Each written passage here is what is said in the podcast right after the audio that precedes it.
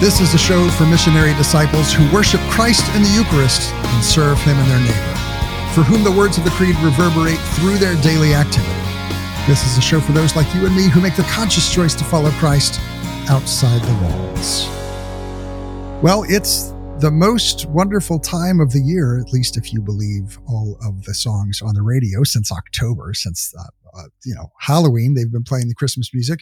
Uh, we're just about to enter the the new year, the liturgical new year, as we tomorrow have the first Sunday of Advent. And Advent is one of those really interesting times because we think of Advent as, as preparation for Christmas. Uh, but really, uh, and as you read the various writings of the church fathers and even some of those in the medieval times, Advent is the preparation for the coming, for the incarnation of Christ. And of course, we have uh, different times where Christ arrives to us. Of course, one of those that we're going to be pre- preparing for in the second two weeks of Advent is for that historic incarnation when Christ uh, took on flesh, became man, took on our nature to reconcile us to the Father. That's one of the times where Christ will come. But these first two weeks of Advent, we really spend that time looking at the second coming of Christ. As you look at the readings that we address in um, in the daily mass and in Sunday masses, it's all pointed towards the eschaton. How will we engage with Christ and how will Christ come to not just reconcile us, but to return us to the Father in a, in a very um, precise and particular way. So this is a, a great opportunity for us to spend time as the church, as the people of God, reflecting on what it means for us to be in relationship with God in this particular way through adoption, through the work that Christ did. Uh, and we do part of that by looking back. We talked recently about how oftentimes we look back in order to move forward. And Advent and Lent are certainly some of those times where we do that. So every year we look at what is available to us. Of course, we start with the readings that the church gives us. We start with the things that his, history has given us uh, as we prepare for this season of Christmas for the full celebration of the feast. But we're also on the lookout for what new ways, what new perspectives can we use as formation, uh, personal formation, as we prepare ourselves for the incarnation, for the celebration of Christmas. And this year, there is a beautiful new resource. Now, you know, I love to have authors come on and talk about their books, but every once in a while, there is an author that I just can't get. It's happened a couple of times, and I bring someone else on to talk about the book. Such is the case today, as we have a new book called Christmas at the Nativity by Pope Francis, whose schedule was unavailable to come and join me.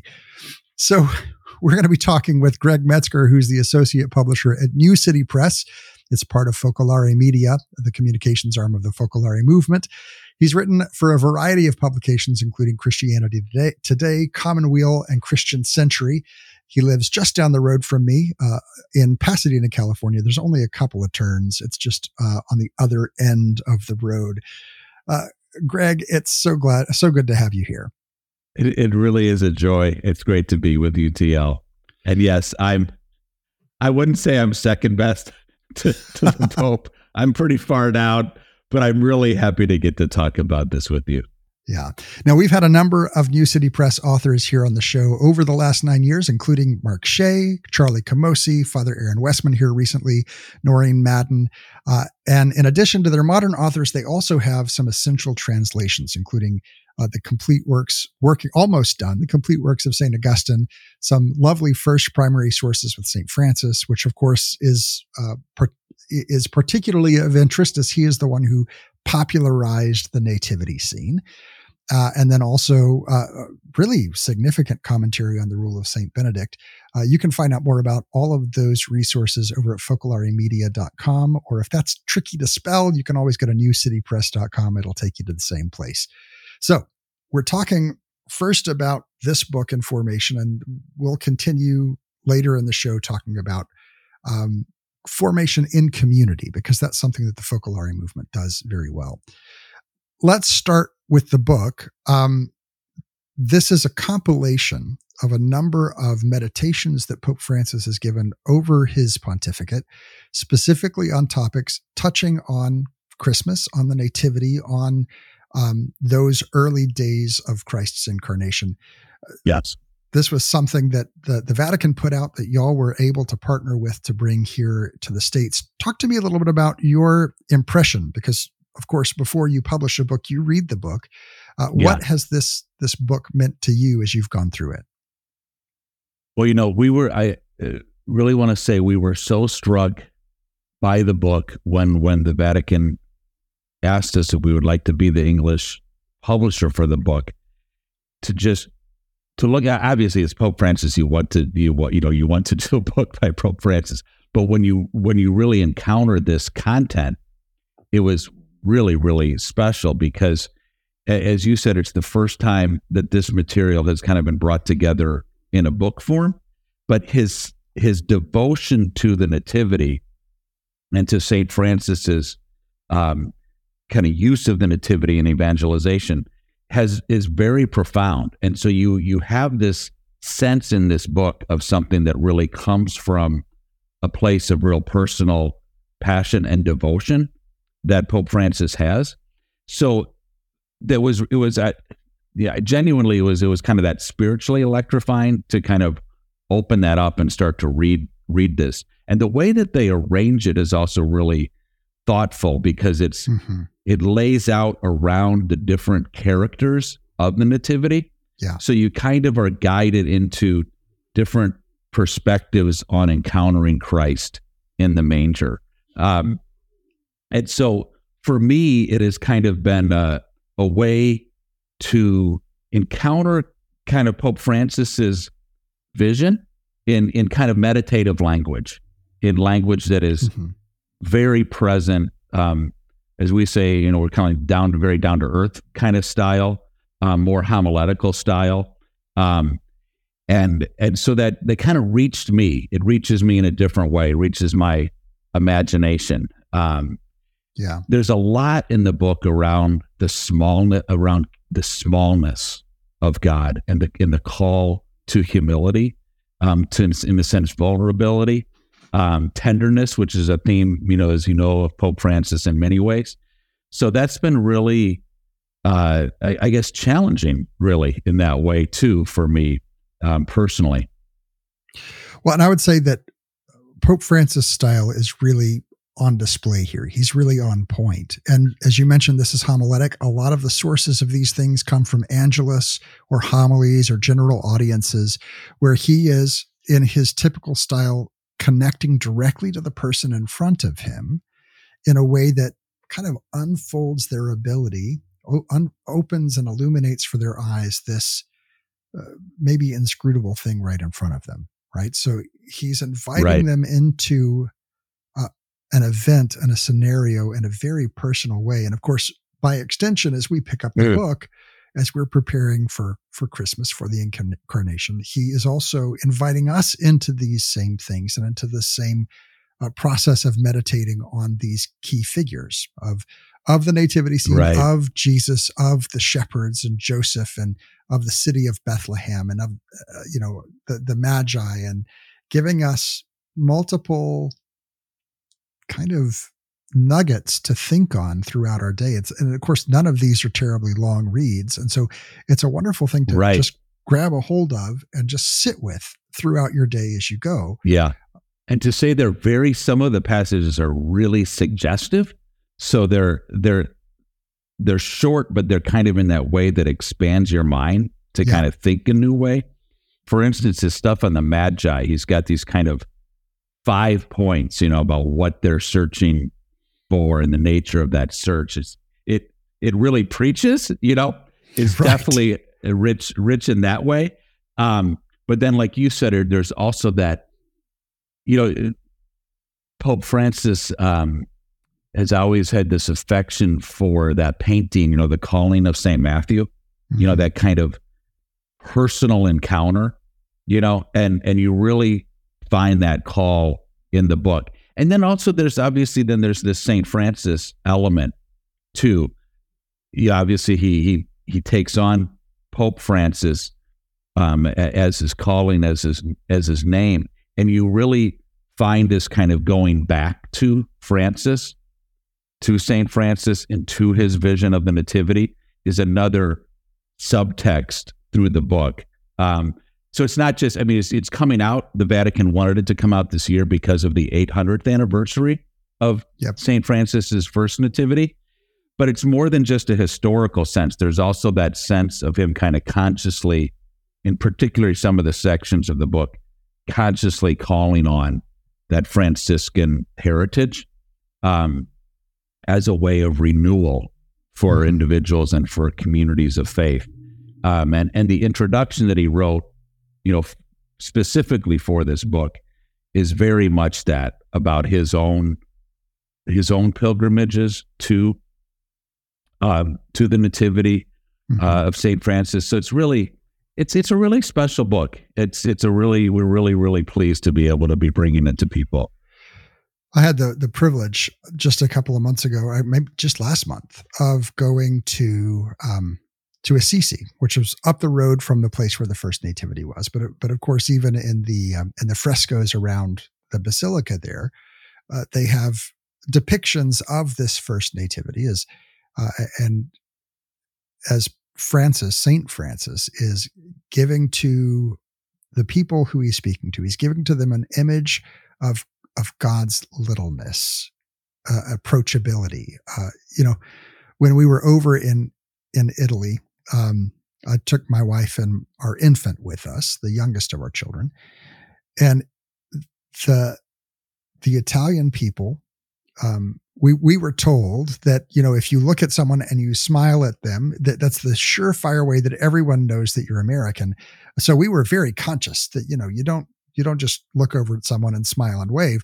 But man, with that child, with that baby with us, every single Italian was like glued to us, looking at the baby and making eyes at the baby and smiling and everything else. And and I and I see in that, yeah, going back 800 years, yes, Francis saying to the people, "Hey, this this attitude that you have, this joy that you have towards infants, this is the joy." that you should have towards Christ because yes, we're going to get to the cross, right? That's going to come. That's part of the story, but also the littleness is part of the story and I grew up, um, even in the Protestant world that I grew up in, we had the nativity scene that we put out every year. Um, it wasn't very big, but there was there was a practice of putting out a little nativity scene. But man, yeah. in Italy, they do it up. They've got massive nativity scenes, and many of them are handmade, and they have this this energy that goes into it because 800 years ago, yes, Francis, St. Francis came up with the yes. idea that we were going to engage with the idea of the incarnation in its littleness as a way for us to grasp the majesty of the incarnation. Yes, and this and this book is a great call to to come back to something that's right in front of us, which is the power of the manger scene in our homes, in our offices. Um, it's a it's a really it's a really daring thing in the sense of he's saying, you know, this this simple thing that we think of is actually the reason we're doing it is because it has such great power. Mm-hmm. And and you're right, in Italian culture, really is really really woven in. Um, in fact, as we were titling the book, we kind of, you know, do we just call it the Nativity? We we ended up going with Christmas at the Nativity because this kind of this sense that you, as you're saying, that in American culture, throughout the Christian um, traditions, there is this practice. I grew up in a church that was very, uh, did not have a lot of, if any, art in the in the churches and this type of thing. But our family, I I'm actually honored. I'm this I'm the child that got the manger from oh. that we grew up with. That manger is still with us. It's a special thing. We made it. We put it up every year. Mm-hmm. So I think that there's really a sense in which he's drawing on something that and St. Francis was drawing on something and, and building a, a, tradition that's so primordial, that's so um, tangible, touches touches children, but also touches adults' hearts in that call, as you're saying, to become like a child again, to know Christ. Um, and so this is this is kind of a a reproposing really of this tradition and of this excitement about the tradition that he's giving us.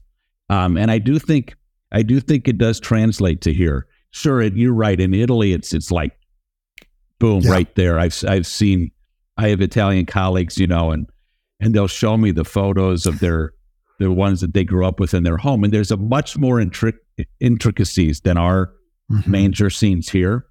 Um, but yeah, this this part of our imagination of the manger scene, uh, and I so I love I love the way that he draws on that and kind of invites us Mhm. into that, both as we're going through Advent season and then as a way of kind of soaking in in the Christmas season.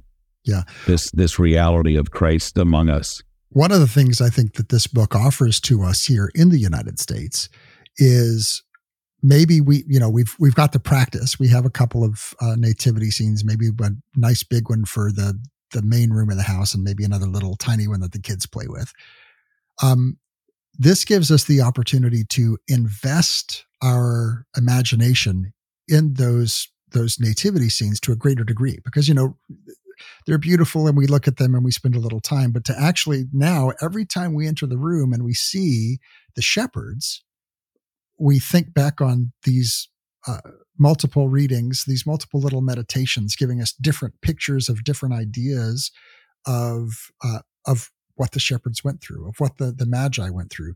And i think in a similar way to how we pray the rosary that these 10 beads aren't just 10 beads they have depth of mystery behind them. And the more we pray them and the more we meditate on them the more the more we have a, deeper appreciation and understanding of those mysteries i think this book is going to help us do the same thing with our nativity scenes because now we're not just looking at the beautiful statue of mary and and the child jesus and joseph. We're hearing all of these stories and having new ways and new memories and new meditations to attach to them so that they now serve not as placeholders, but as uh, as uh, instigators and catalysts for meditation and and remembering those. yeah, they're like an icon. Yeah. yeah. absolutely. like an icon in, a window in, you know. Mm-hmm. And I think it's gonna. I think the the parents, you know, are gonna feel a real encouragement and renewal that this is worth it. Like doing and doing it thoughtfully with your children is worth it. These aren't going to be readings that you're going to read to your, you know, to your seven year old, but it's going to encourage you to do this practice for the sake of your seven year old. But there's the that there, like you said, it's not just it's not just another decoration. Right. It's really something that also gives your family a possibility of a direction. Mhm. You know, there's a lot of places we'll go over this Christmas season, right? A- a- And and and this book isn't a Jeremiah against those other things, but it's saying if Christmas isn't at the nativity, you know, if it doesn't end at the nativity, if it's not, if its direction isn't towards the nativity, then we're then we're really missing something. And so this is a gift, really, I think, of Pope Francis to help us uh, be renewed in this season. You make me laugh a little bit here because as you talk about it, giving us a direction, uh, the first thought that popped into my uh, my brain was, this is kind of like a Catholic elf on a shelf, right? We have this thing that's visible, that's in front of us, that kind of directs our attentions and our energies for the Christmas season. But in, instead of kind of blackmailing our children with uh, this little elf is going to tattle to Santa about you, rather we can point to the child Jesus and say, look at look at this thing this is the real reason we celebrate Yeah, yeah. It's a really it's a really special tradition. Um and and it's interesting he's got a beautiful thing. He's got a beautiful section on Bethlehem, you know, and the idea of it as uh the house the house of bread, you know, which is literally I think how it translates, you know. And so this beautiful Yeah. meditation on on the Eucharist, um, which also harkens back to the the stories of the first nativity with Saint Francis, where the Eucharist was uh, celebrated over that scene. Um, Mhm. So yeah, this is this is this is capturing the, the Catholic imagination, you know, in a really beautiful way. I think that people will will feel uh, renewed in in that sense of connection to their faith um, and to the to the tradition of the faith in a really in a really special way. so we're talking about this this book again. The book is uh, Christmas at the Nativity by Pope Francis, available on New City Press, newcitypress.com. Um, Greg, we're talking about this as a form of formation, of Christmas formation, helping us each individually and as a family prepare for the coming of Christ that we celebrate first at Christmas and then, of course, as we anticipate here in the eschaton. Um, I'm curious in your own process as you were reading this book in preparation for publishing it. What is a maybe a key moment in there that struck you in such a way that it has now formed the way you're going to be thinking about Christmas moving forward? Mm. Well, honestly, I I ordered last night a a nativity scene for our front yard, one of those silhouetted ones, because yeah. I really felt by my imagination and and kind of his call. He's like, "Look, let's let's bring this out again." You know, this is a this is a bridge point to our culture that we should that we should uh, realize is there, you know, for us. Mm-hmm. And so we've always had the manger in the house, um, and we've always done some sort of decorations outside the house, but we have we have never brought the manger scene to publicly that way. Um, okay, mm-hmm. part of it was because some of this stuff is a little tacky. Okay, but that's a bad excuse, you know. Um, I love these silhouetted ones, and so we we ordered that together as a family. We're going to have that out together, and I think I'm anticipating it as a as a conversation point with people. Um, and so I think for me, it's that sense of the good news is good news, you know, yeah. um, that that he's really coming in this with, and and for me to be called to to really feel like I'm doing something that's in communion with Saint Francis with this practice of him um, is for me enlivening uh, and and I think is helping to take shape for um, for my Advent. But in another way too is that sense that you you know this is always so close to Pope Francis. You know is to always be conscious of the poor among us and and mm-hmm. those that are um you know that are in some way on the margin of our celebrations and and so he weaves that into this book again not in a not in a kind of jeremiah way but really as a in a christian way of a sense of invitation um and participation that if we're mm-hmm. participating in christ coming um, to the world, we're also participating in opening that up to others. And in that way, really, that deeper level, opening ourselves up to others um, and to encounter. So I think it's also been that kind of uh, challenge for me as well. Yeah. But I think I love I love what you're saying about how these practices are a part of our of our formation you know, uh, that that sets a direction for our lives. Mm-hmm. I did not grow up. We did. I did not grow up in a tradition that really consciously practiced Advent or Lent, and so for me, those traditions when I was first coming into communion in the Catholic Church, they took on great meaning. I, I always felt like every Advent when it came, I thought, "Oh, I need it right now." How did how did the church know? how did we know this? You know. Yeah. Um, but I think in in the last few years, I've kind of that's faded a little bit for me. Um, and I think for this, for me, this year is kind of a recapturing of that of that joy of the season. You talked a little bit there about um, the the the option for the poor and keeping the poor in mind specifically. Right. Both the the the focus of both Pope Francis and of Saint Francis.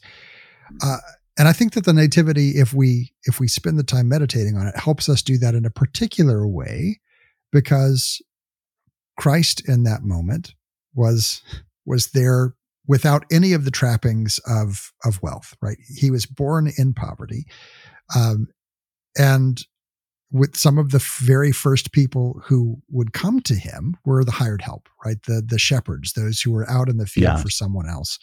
Um, and and so there is this sense of uh, yes, you're going to get the magi. They come at some point, but the poor come first, and they were able to come and be in that lowliness of the stable, in that lowliness of the nativity. Uh, they're the first ones invited in to worship this newborn king, this Messiah. And I think that sometimes we we have the nativity out, but we forget the the lowliness of that because it's in this nice glossy statue or this this beautiful carving. We forget the the um the I don't have a better word than the lowliness of that moment. Yeah. Um and and our songs are so sweet and they they cover up with the beauty of their melodies. They cover up the uncertainty that may have been felt as they're trying to find a place uh, and the place is crowded. There's no place for them to be. They they are on the outs uh, and on the margins, and we often forget that. And this book and putting up the nativity is a great way to recapture some of those things as we enter in very soon uh, to the Advent and Christmas season. Again, the book is Christmas at the Nativity. It's available on New City Press. It's over at newcitypress.com.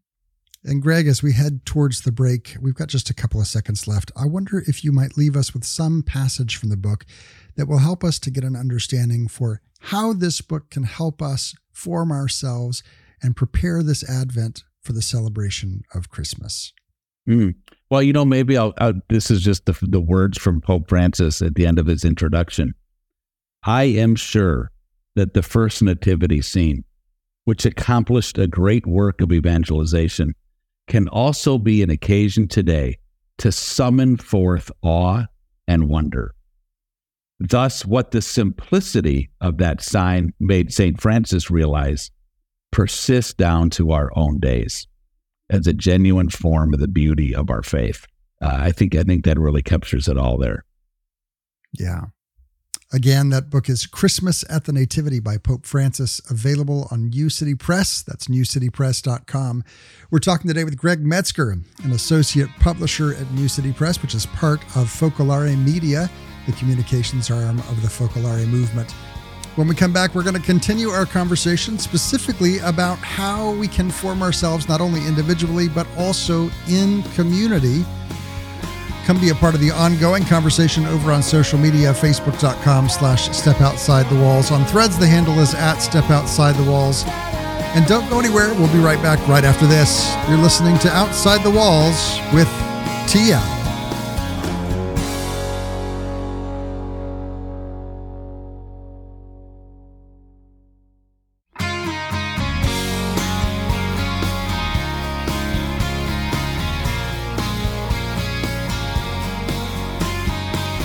Welcome back to Outside the Walls, where we explore the implications of our belief on our daily life.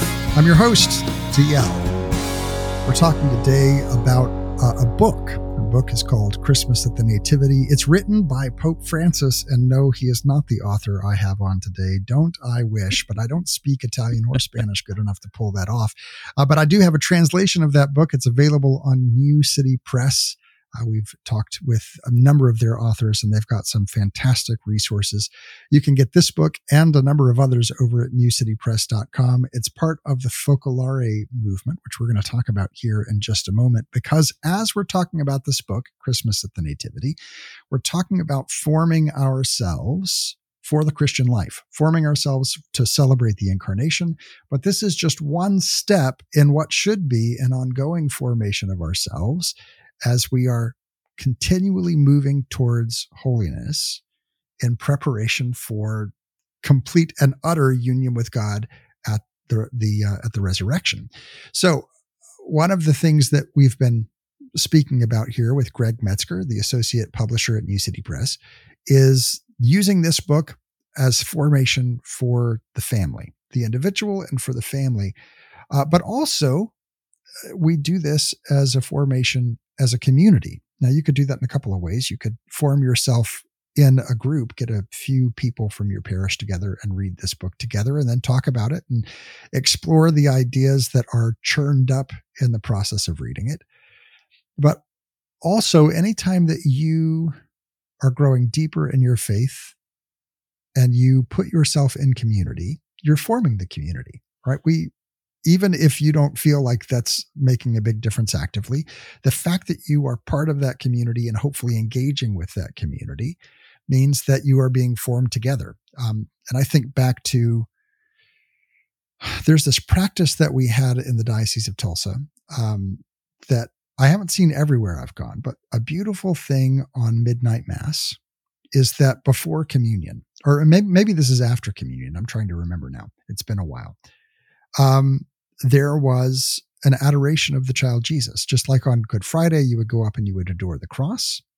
I think it was after after communion there was the opportunity to go up and the child Jesus would be brought out of the manger, and you had the opportunity to reference the child, the statue of the child Jesus. Um, and I haven't seen that anywhere, but it was such a beautiful and powerful thing uh, in Tulsa. And I think I've also got to experience that in um, Diocese of Colorado Springs, where there was just this opportunity after you have been um, commu- after after you've communed, after you've received Christ into you, to come and see Christ and meditate on Christ and remind yourself once more, face to face, eye to eye, that chi- that that Christ came as an infant and as a child. Uh, maybe yeah. your church doesn't do that, but if you go to midnight mass or you go to a Christmas mass, even if they don't have the big line of people doing that, you have the opportunity as a family, as yourself, and and part of this community, to go over and spend time at the nativity because most I, I yes. don't know that I've been to a church on Christmas that didn't have some sort of nativity somewhere in the building. Yeah, and really, it's you know that sense of it being the feast of the nativity. You know that this is really this moment, mm-hmm. and that and that Jesus, in most churches, the the manger you know will remain empty until that night. Um, in fact, I was on with yeah. Cardinal Dolan. Um, I had a chance to, to to talk with him about the book, and he was saying uh, that he loves. I guess at, at the cathedral there, they actually keep the manger empty throughout the year. They're like, there's a place within the cathedral where the manger remains, but empty. Mm-hmm. Uh, so it's not just during the the Advent season that the obviously the whole entire manger is just during Advent, but but the idea of the of the of the crib is kind of a place of of encounter is kind of kept alive throughout the liturgical year. Mm-hmm. Um, yeah, we we I, I know what you mean about. I don't think I've been at a parish that did that particularly, but there was always a sense in which, as communion was ending, that this was a moment of of an invitation to adoration mm-hmm. of the Christ child. It's a beautiful tradition. Now, as we're talking about this formation, um, formation is is an ongoing process. This is an opportunity for us to form for for the incarnation and for Christmas, but uh, I want to turn our attention away from the book for just a moment. The book again is Christmas at the sure. Nativity at New City Press, but New City Press is part of the communications arm of the Focolare movement.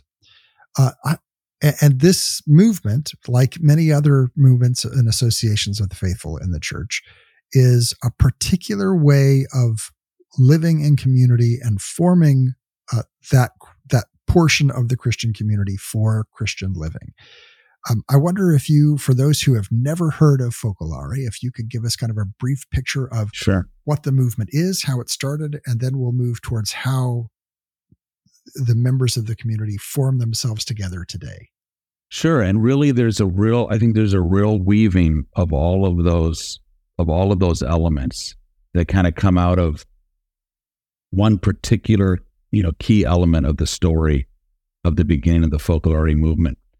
So the the founder of the Focolare movement is a woman, Italian woman named Chiara Lubich, who was born in Italy and kind of came of age during World War II. And so the origins of the movement are really during the bombing of Trent during World War II. She was a young woman during that time, living that time, going to the bomb, you know, going to the shelter during the bombing. And in that space came this the beginnings of what is a tradition that now Focolare people, regardless of their vocation in the movement, practice to this day. And that was she she and the this was before was the Focolare movement. You know, this was just this was just her and some of her friends living the gospel. They would take a word from the gospel and they would say, Today, we don't know how long we will have. We don't know if we will make it beyond this day.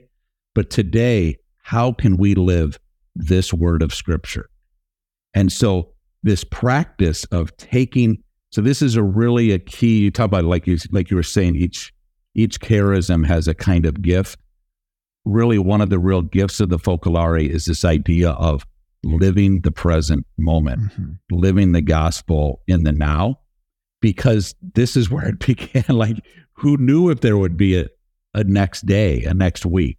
And so, this idea of living the gospel now. And so, they would take a word, they'd take a scripture, a verse, and try to live it to the full that day. And this practice is now a part of the movement. It's called, it, it's now called, it's called the word of life. And so each month, it's, it's a monthly practice now. So each month, there's a scripture that's chosen, and it's and then there's some reflections written on it that are translated, you know, for people around the world. And then in small communities, small group gatherings of word of life communities. So I'm a part of one of these in, in the Pasadena area. And we gather with this scripture and we try to live that scripture that that coming month. And then we when we meet together, we talk about how how did we live it that month? What what were moments of encounter that we were enriched by? And then we look at this coming months together and think together of how we might how it might impact us. And so this grounding in kind of living living the scripture now, living the gospel in everyday life, that's a real formative, like you say, a formation piece mm-hmm. of how the Focolare tries to live its charism in in today's world. And it's really it's it's a really neat it's a really neat practice. And it's also something again, you and I both, you know, didn't grow up Catholic. It's the kind of thing that that Protestants would gravitate yeah. to as well, um, in the sense of living living the scripture. What is so beautiful about this? And you you mentioned that she was at a time where you know they could have been bombed the next day and they didn't know there's all kinds of ways that a person can respond to that kind of uncertainty, right? Um, just kind of muddling your way through or trying to keep your head down or, or whatever the case may be. Uh, but for her, and and she invites us now to do this as well. It was this sense of, well, if I'm gonna be gone tomorrow, I want to make sure I do today right, uh, and focusing on Scripture as that that central kind of anchor the, and and lens to a certain extent because when you take that word when you uh, pass around the, the scripture passage you're saying something in your day is going to resonate with this and now you have to find it. And so you're looking at everything in your whole day according to that specific word and basically you put your antenna up inviting the holy spirit to say hey this is what i've got today. How do you want to use this in me? And then at the end of that day or the end of that month, however that works out, you're coming back as community and saying, okay, this is what I picked up on my antenna. What did you pick up on yours? And through just the conversation, if, if you're if you're sitting here going, how do I form myself as a community? Formation comes through conversation. Conversion comes through conversation, right? If we want to have a little bit more of a, a rhyming structure there. Right. Uh, through that open conversation, sharing of ideas, even if those start with differences of opinions. Well, I heard this. Well, I heard this. Um, through that open conversation, you are allowing yourself to be shaped and formed and uh, and amazed and filled with awe at the way that God worked in the people around you. And you're giving them the opportunity to be formed and filled with awe at the ways that God spoke to you through that. And that conversation lifts us all up yeah. and forms us all as we seek to live out a Christian life. Yeah, we carry we carry each other, you know. Some of those some of those months it it may be like you said hearing that word of how it what it was for someone else that testimony of the, of the Holy Spirit at work today can then lift up that person who was barely making it through that month, you know? And, and so there's this real uh, kind of strengthening, you know, of the faithful that comes from just, just that practice of sharing our commitment, sharing how we've lived. And I love that. I love it as a word of life, you know, that scripture mm-hmm. is, is life giving and that, and that as we share that journey with each other, we share that life, we give that life to each other. So that's been a really that that's been one of the main ways for me. Like I I'm still fairly new mm-hmm. to the movement. That's really been one of the main ways, uh, if not the main way, that I kind of practice and and and live in this community of the focolare. Yeah. And I think back to like I'm I love biblical studies. I, I hang around uh, biblical scholars all the time. And as you pull out a book and you you read it, there is a definitive uh, thing that the author was communicating to his audience. Right? You can kind of parse that meaning out. You can look through it, and you can see, uh, listening to the magisterium of the church, here is the authentic way that this passage is interpreted. Um, but at the same time, there is also what's often the, the Greek word for it is rhema. There's this word for the moment that that yes, this author was writing to this audience and is communicating this thing, but through that, God is saying this to me in this moment, which typically is not going to be opposed to what that original meaning was, but it's going to create a moment of meaning and connection between you and the spirit, between you and God, that that may not have been part of that original meaning, but neither is it antithetical to the way that the church reads scripture. Right. And that's an opportunity for scripture to be a continually living document at the moment as we meditate on it and allow it to speak into our lives. Yeah. Yeah, that's that's yeah, the, of a living tradition that we are embodying now, that we are called to carry forth mm-hmm. in communion with the tradition um, yes. that's gone before us, but living it in in this now. Yeah, she has this beautiful, there's this powerful passage that she had that Chiara has when she tells the story back of the bombing, you know? And she says, she says, we looked around at all the ruins and asked ourselves, is there anything that does not pass away? Any reality that no mm-hmm. bombs can destroy? And as though someone had enlightened us from within, we answered, yes, there is such a reality. It is God. God endures forever. And so, driven by a supernatural force, we decided to make God the ideal of our lives, you know? And so, out of this comes this, mm-hmm. this vision of God, living God into, into our world. Um, it's a beautiful origin story that, that has such a practical kind of connection through this word of life practice. It's a real joy. Yeah.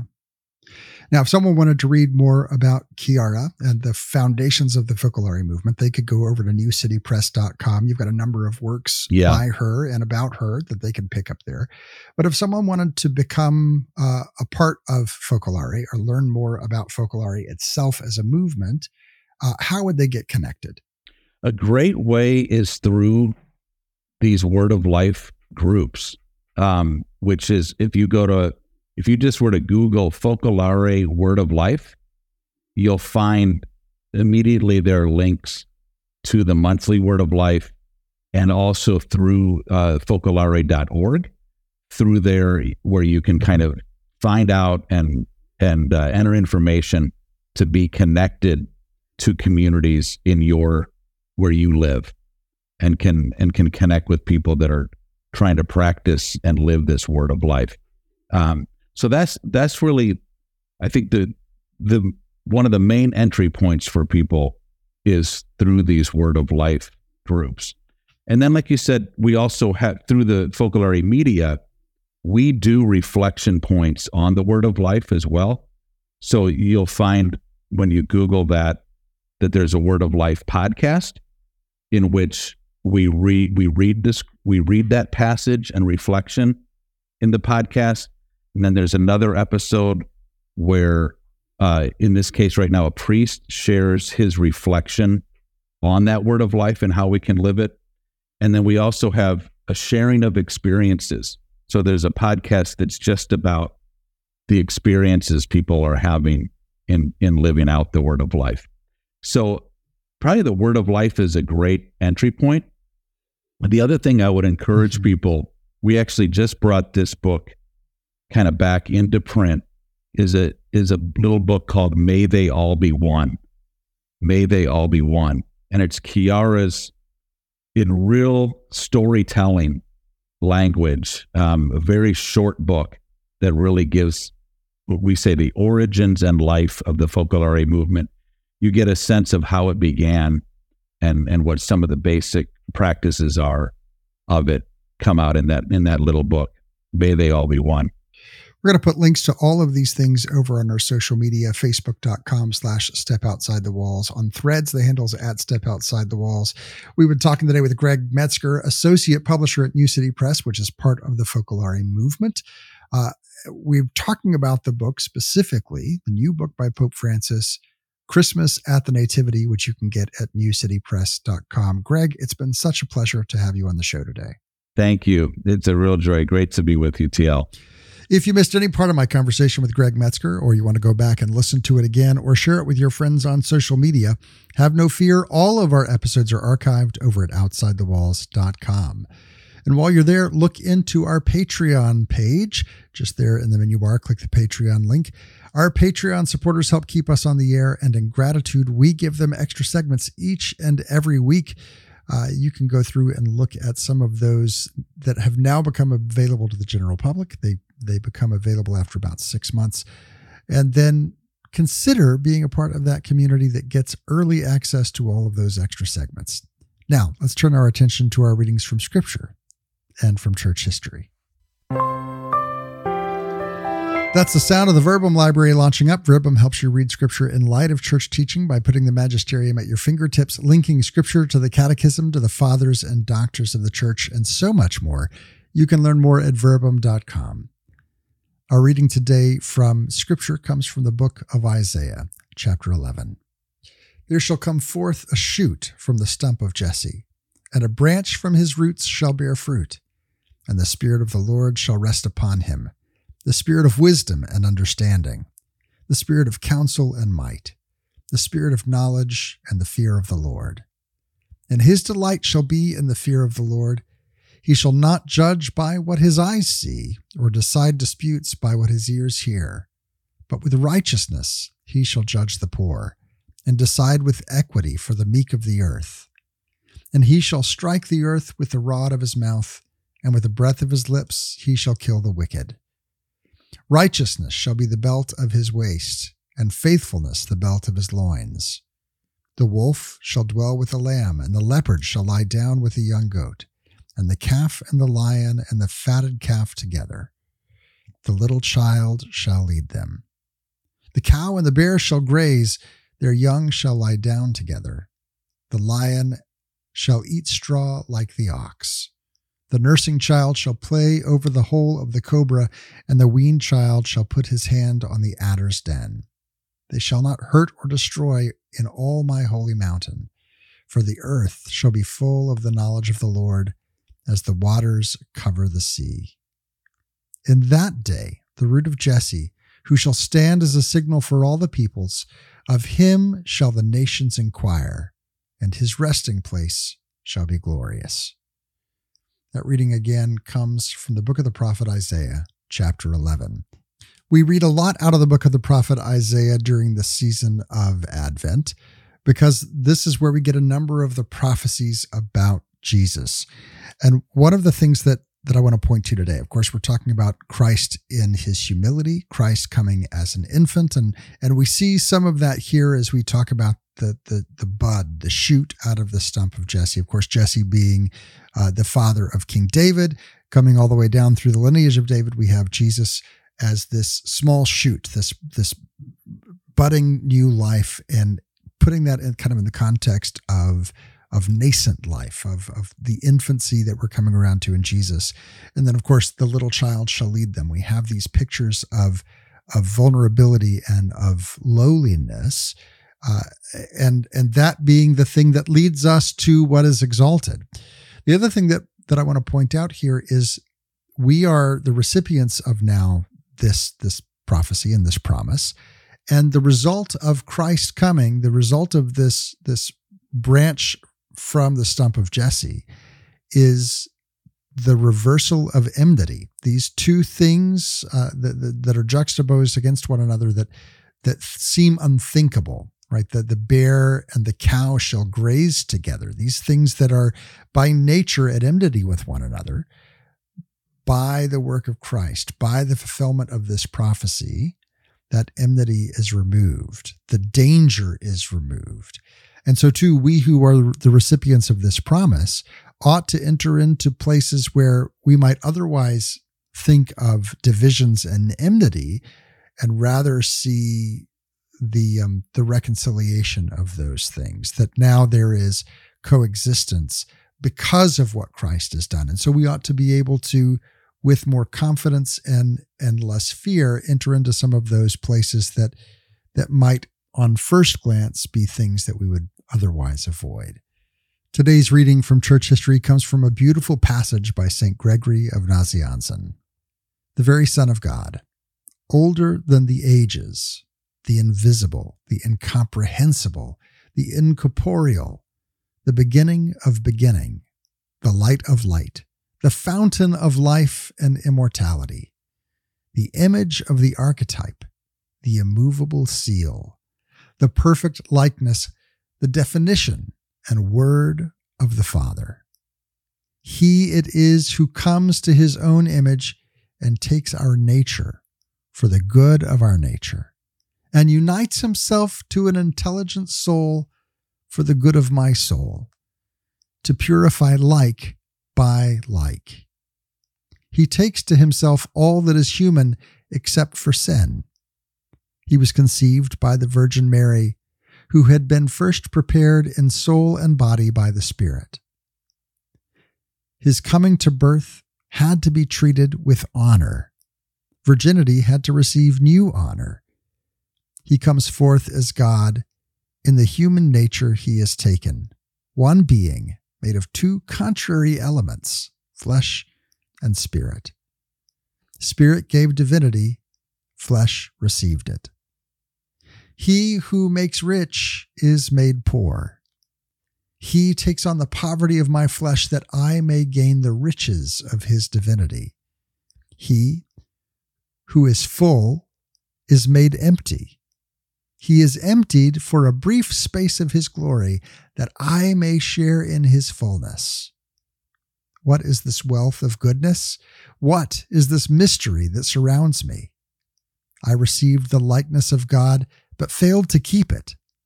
He takes on my flesh to bring salvation to the image, immortality to the flesh. He enters into a second union with us a union far more wonderful than the first. Holiness had to be brought to man by the humanity assumed by one who was God, so that God might overcome the tyrant by force, and so deliver us and lead us back to himself through the mediation of his Son.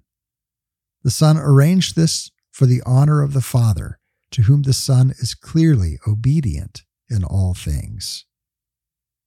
The Good Shepherd, who lays down his life for the sheep, came in search of the straying sheep to the mountains and the hills on which he used to offer sacrifice. When he found it, he took it on the shoulders that bore the wood of the cross and led it back to the life of heaven. Christ, the light of all lights, follows John, the lamp that goes before him. The word of God follows the voice in the wilderness. The bridegroom follows the bridegroom's friend, who prepares a worthy people for the Lord by cleansing them by water in preparation for the Spirit. We need God to take our flesh and die, that we might live. We have died with him, that we may be purified. We have risen again with him, because we have died with him. We have been glorified with him because we have risen again with him. That reading again comes from a sermon by St. Gregory of Nazianzen, and I love this style of writing because it juxtaposes God's majesty and grandeur with the lowliness that he took on and puts it in that perspective that he took, takes on lowliness for the purpose of meeting us in our lowliness and raising us up to his glory. So as we focus on the incarnation, as we focus on the nativity, let us remember what the nativity was for. It's for the purpose of bringing us back reconciling us to the Father, meeting us in loneliness, that God becomes Emmanuel, God with us. That's all the time we have today. Today's show is brought to you by Lexi and all of those who support the show through Patreon. Until next week, may the Lord bless you and keep you. May the Lord make his face to shine upon you and be gracious unto you. May the Lord lift up his countenance upon you and give you peace.